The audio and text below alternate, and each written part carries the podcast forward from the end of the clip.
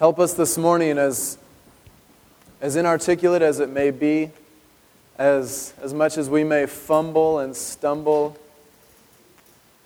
grasping for ways to describe the weightiness of what it means that you came.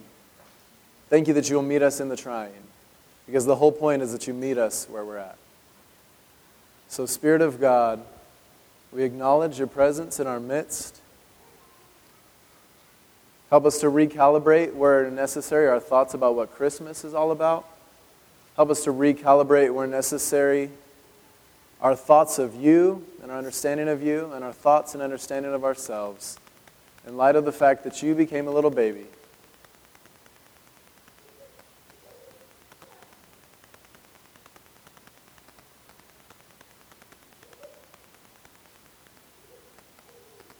Yeah, Jesus, you want to encounter us more than we want to be encountered by you. So may we relax into that, lean into that reality, and be met by you this morning.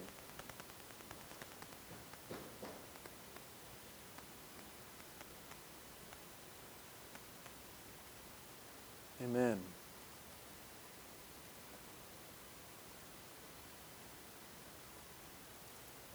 Last night I was stressing. I mean, think about a think about a pro, like an N F L quarterback.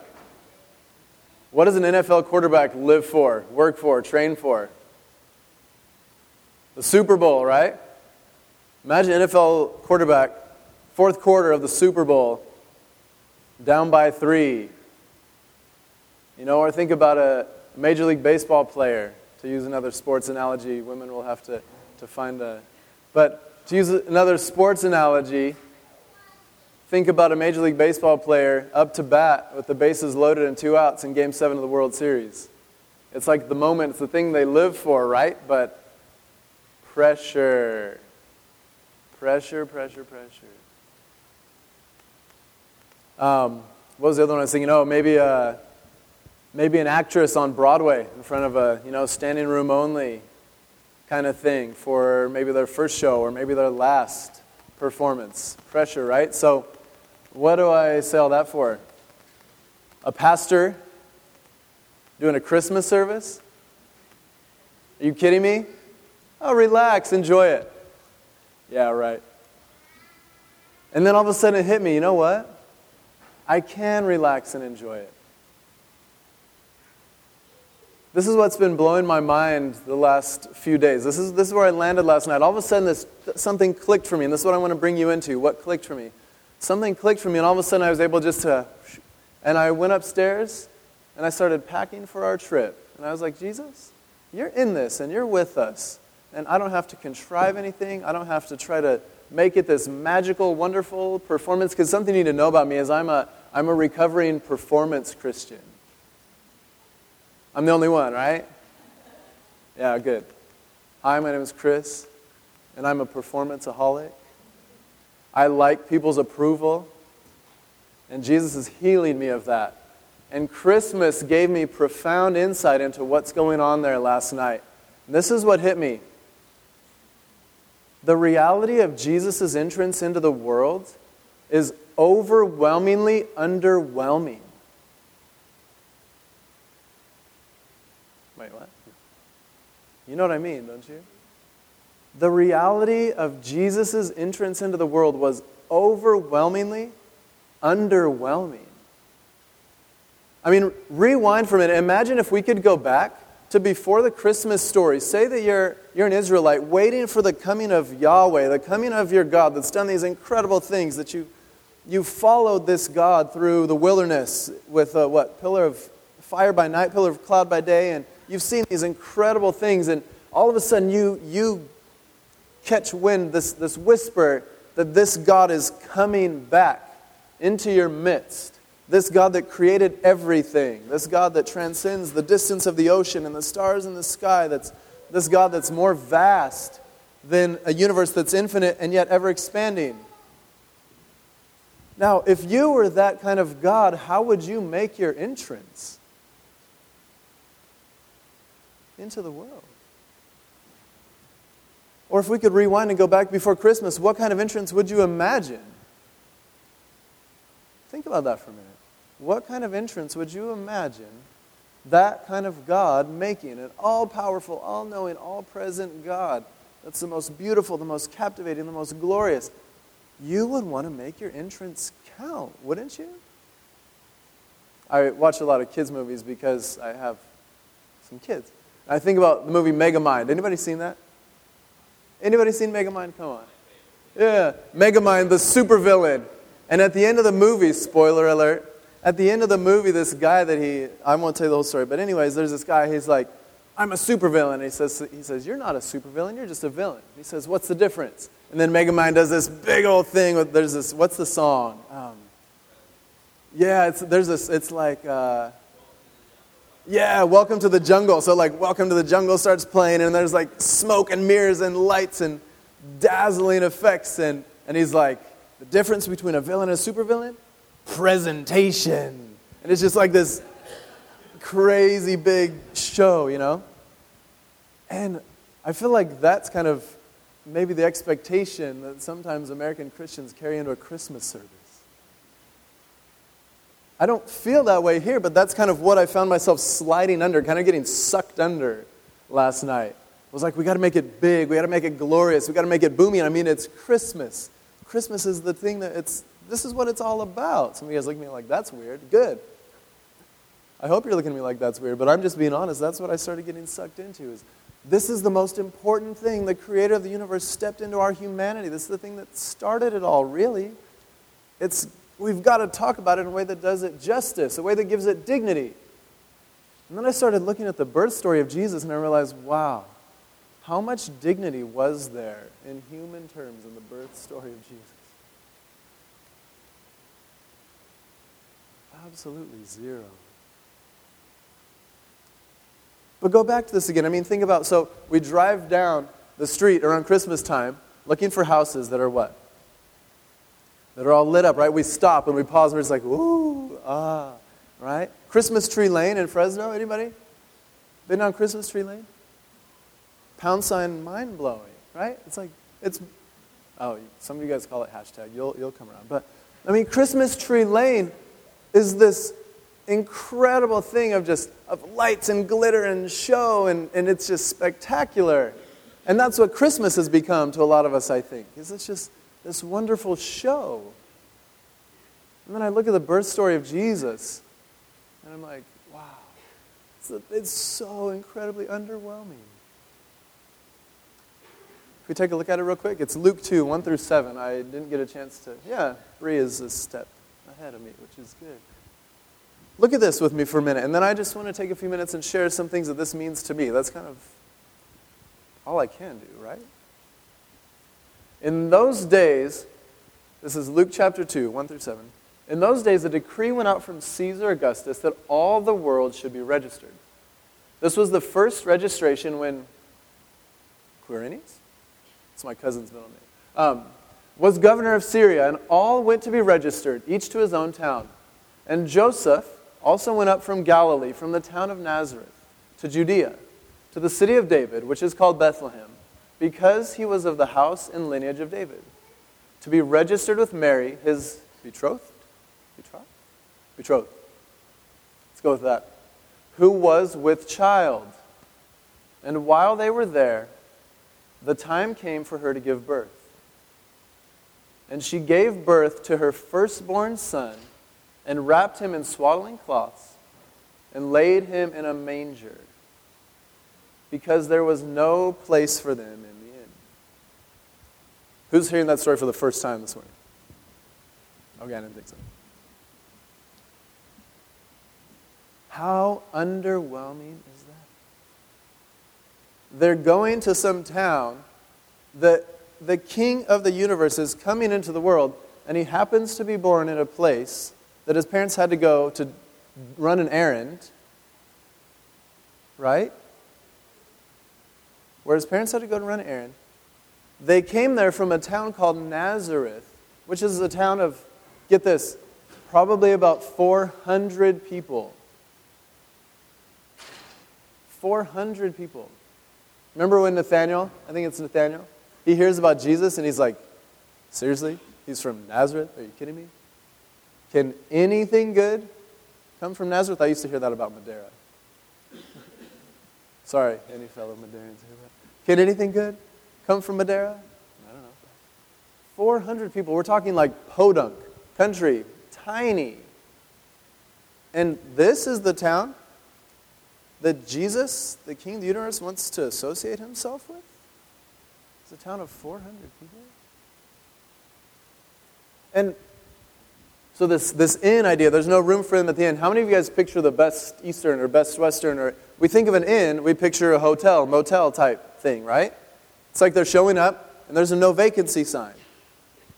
That's not what Luke is saying. The word inn that Luke uses, our lights are... Yeah, that's right. It's we got to have some dazzle, some bling.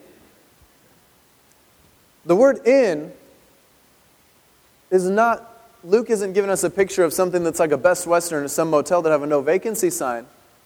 The word inn that would represent something like that is found in the story of the Good Samaritan. Remember the Good Samaritan finds the guy beaten by the side of the road and he takes him to an inn? That's kind of like a hotel, motel type thing. That's a different thing. That's a different Greek word.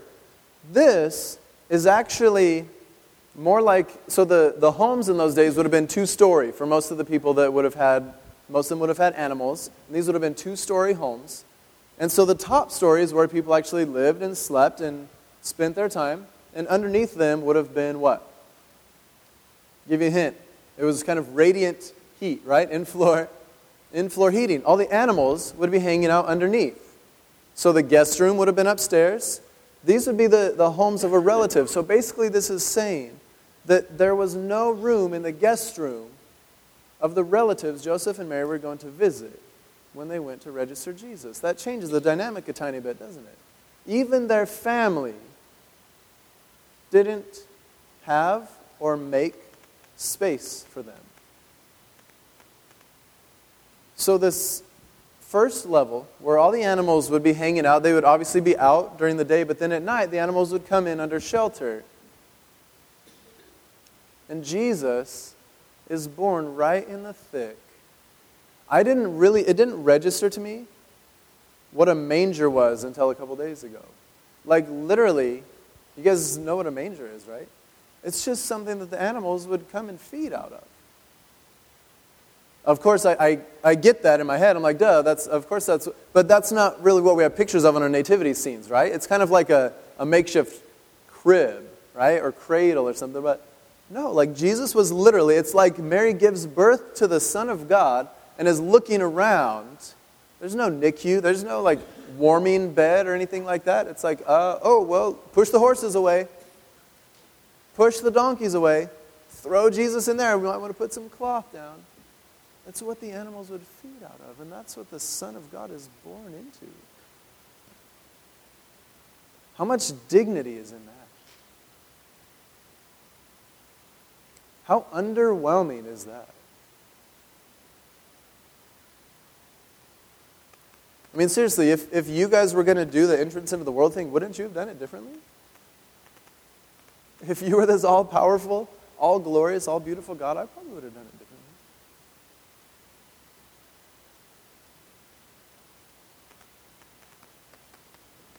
So then I started connecting that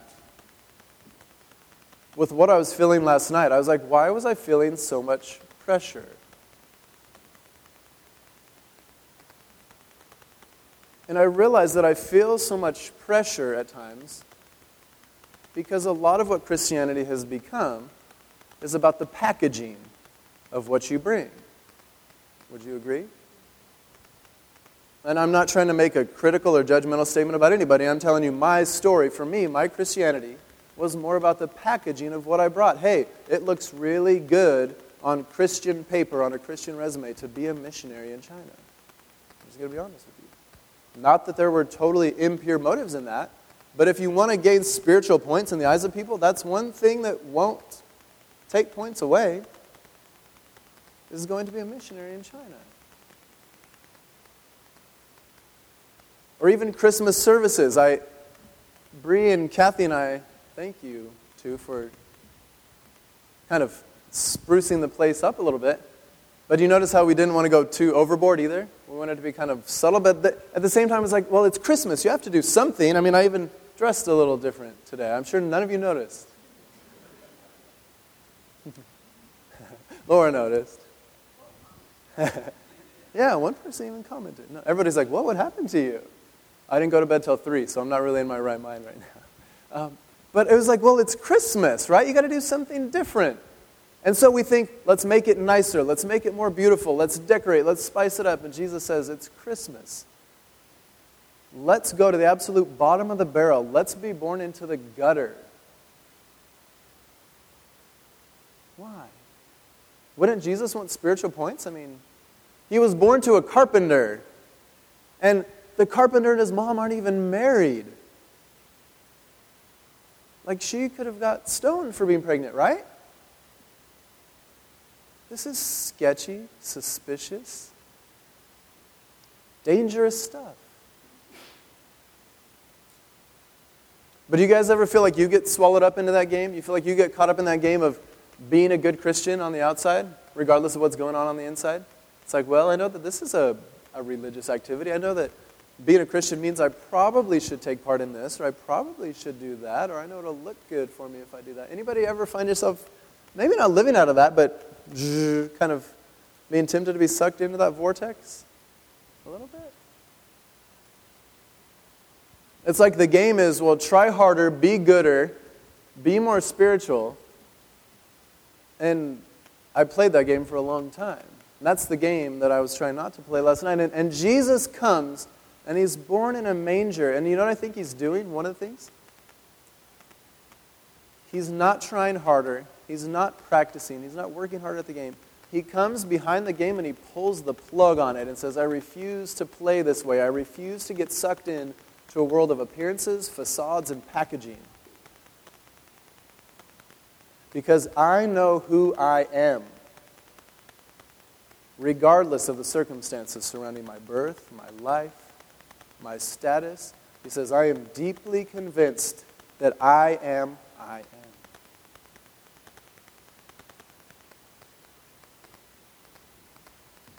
And I think when you when we start to get that, because isn't isn't a lot of our life made up of I am nots? Anybody? I mean, for me, what was the pressure I was sitting under last night? Well, if I don't do good enough, a good enough Christmas message, I am not a, what's the word, you know, the good enough caliber of a pastor. I am not this, I am not that. That was my whole life. If I'm not this kind of missionary, if we don't do this, if we don't do that, I am not, I am not enough, I am not sufficient. And so we put things around us, experiences or language even, or activities to be enough. And Jesus says, you know what? None of those things are going to make me enough because I am. Period. For Jesus, you know where the dignity is found in the story? This is what's beautiful. Right. This is what's beautiful in the story. In the midst of these humble beginnings, I mean, just think for a minute about the smell that the Son of God was born into. Jesus' first entrance into the world smelled like animal crap. That was Jesus' first entrance into human flesh, was the smell of dirty animals. And yet there's so much dignity in the story. One of the pieces of dignity is that Mary and Joseph, you know, Joseph could have totally shamed Mary, thrown her under the bus, and and walked away, right? But he didn't do that. Another piece of dignity is this man Simeon. It's later in the book of Luke. It's later in, I think, Luke chapter two. Simeon is this seer. It was about forty days into Jesus' life. He's forty years old, and Mary and Joseph are supposed to take him to the temple. And they're supposed to present him before the priest. And this man Simeon, he's an old man. He takes the baby Jesus in his arms. And he says, Lord, your servant can die a happy man because my eyes have seen your salvation. And he's sitting there holding, take a look back there, a baby boy. He's, look at that. The I was going to make them come up, but I, I don't think you want to. I was like, I thought about just holding Nathan during the whole message, but that would have been really distracting for all involved, mostly me.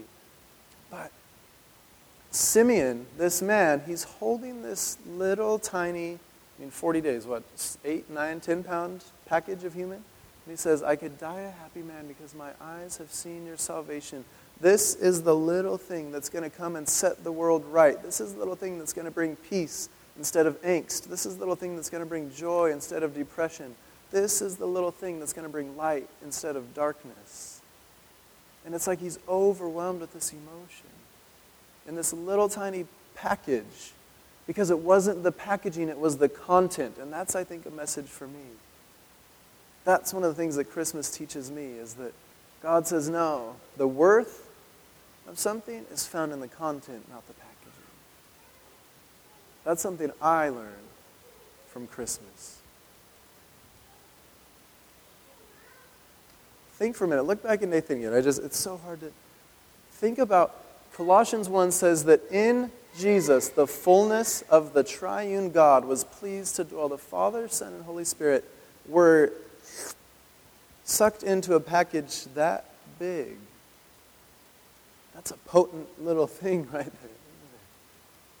But it's the content, not the packaging, that gives it its worth.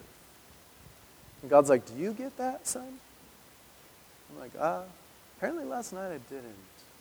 Because I was really caught up in the packaging of what this morning was going to look like. You guys ever get caught up in the packaging of something?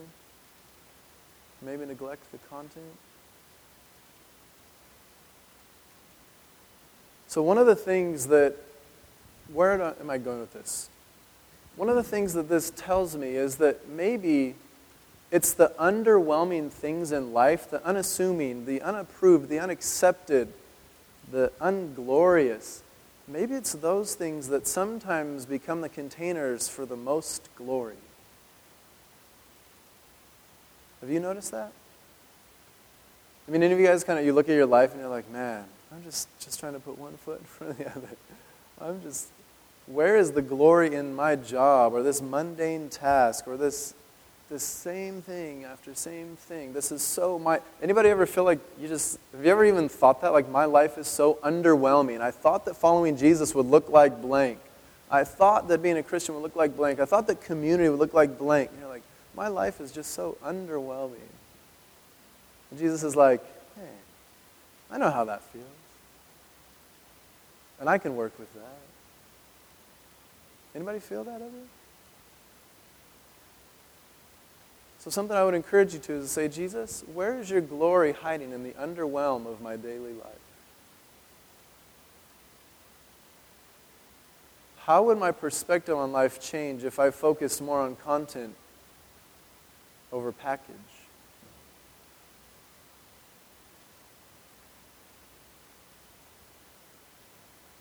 And just one other thought. I find it fascinating that Jesus orchestrated, I mean, it, it's interesting to think about Jesus having a hand in the planning of his own birth, but I mean, he was there as the Word before he was Jesus the human, right? So don't you think he, I mean, I don't know. It's, it'd be a fascinating theological discussion to have. I'm sure Susan would love to be part. I see, like, you thinking about things like this. Like, did, did Jesus know what his human entrance would be like? Like, as the Word, did he, this is, I, I, did I guess, did I tell you what Zach said the other day that was like, whoa, that's interesting. He said, how did he say it? Zach is our, our five-year-old. He said something about, Jesus, Jesus had a mom and dad, but he also made his mom and dad. Yeah. It's like, Jesus had a mom and dad, but he also made his mom and dad. He got this kind of like flip-flop, like, man, that, that's a whole other message to think about Jesus learning what it's like to be sucked into our experience and see life from a human vantage point. But where am I going with this? I think that there was some intentionality on God's part to be born in the midst of a manger, or in the midst of all these animals with animal garbage, the smells, the... I think to me it says that Jesus is not intimidated by the grossest, dirtiest, least glorious places on the planet, but actually the incarnation and the way Jesus entered the world means that every crevice of our existence, including the darkest and most garbage-ish places of our hearts, Jesus is totally at home there.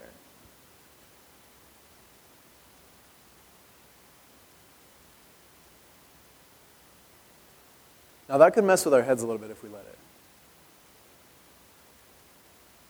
Jesus is totally at home in the smelliest, grossest, least glorious crevices of our lives and our hearts.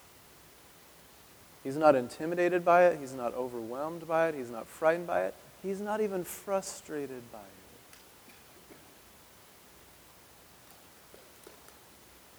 Isn't that what the incarnation says? Jesus says, I'm stepping in to the darkest corner of humanity. John t- says it this way. In John one, it says, the light shines in the midst of the darkness. Jesus didn't say, okay, make the darkness go away and then I'll come because I'm too holy for that. Jesus said, where's the darkness? Okay, that's where I'll go because I'm light. And that's what they need.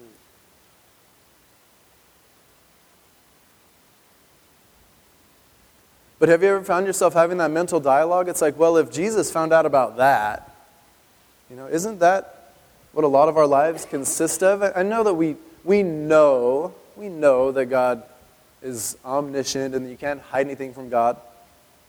But honestly, have you ever tried? Come on, who hasn't tried to hide something from God? It's a silly idea. But at the same time, it's because we don't understand this whole reality that John said, John chapter one, John said, the Word, in the beginning was the Word, and the Word was God, and the Word was with God, face to face, and the Word became, and he doesn't say anthropos, he doesn't say human. He says the Word became flesh. There's a difference between humanity and flesh in Christian terms, isn't there? Humanity is humanity. Flesh is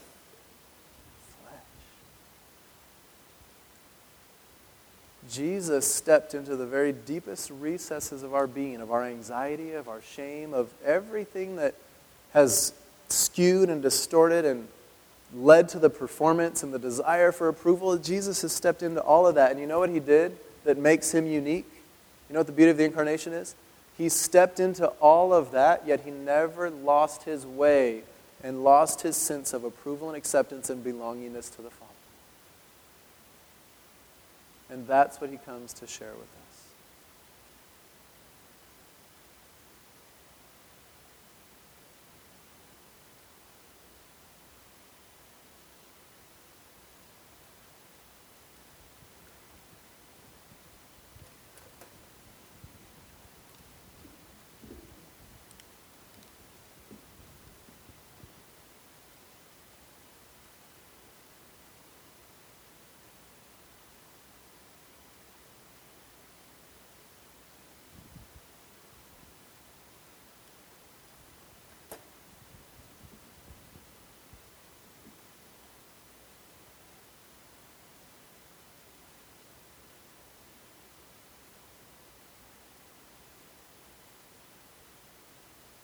Pull back the curtain a little bit. That reality that I was just trying to articulate to you just blows my mind. I feel like there's something so stunning there, the reality that there's no crevice or corner or or area of darkness, no no piece of our human existence that Jesus hasn't touched and brought his Father and the Holy Spirit into. That just blows my mind. And what it does is it brings me to this place where I'm just like, uh, I don't even know what to do with that. That's where I pull back the window. And I'm just like, uh, okay, can we have a little kind of heart-to-heart moment right here? Um, yeah, Mister Pastor that's supposed to know what to say and what to do and how to facilitate ministry. I just sit stunned at the reality that, that Jesus is that for us and that good. That he would see our pile of garbage over there, and he doesn't just kind of do this, ew, I'm holy thing, and, and run away from it, but he's like, oh, if that's where my kids are, that's where I'll be. And he runs and dives into the midst of it. And he fills it with his glory. He fills our garbage with his glory. And I just sit under that truth, and my heart just wants to go, my brain just wants to go. And so that's where I meet you right now. It's just this reality that Jesus is exploding my mind with the stunning truth of Christmas and I don't know how to take you deeper into it. I, I might grow into that someday, but I doubt I ever will, honestly. So I hope that's okay if I can't kind of keep the performance up from here on out. But maybe we could just say, Jesus, what do you want to do with this? Does anybody else find their heart stirred in any way? Is there, I mean, is is there something that God is wanting to say to you in the midst of this, or am I the only one kind of sitting in, and that's fine. If I, but anybody else just feel like God's just trying to kind of, ching, ching, like bring some light in somewhere? Anyone? Yeah. Let's let's take a couple minutes. Let me just hear what what is God saying to you all, and then. Yeah, I don't know. Maybe we'll celebrate. Maybe we'll sing again. Maybe we'll sit. Maybe we'll cry. Maybe we'll laugh. I don't know. But yeah, let me let's let, briefly let's hear from like three people, and just see what. Yeah, Chris, you. We're gonna share first. Um, I am gonna ask you to stand, even though it's Christmas, because I don't want them to miss out.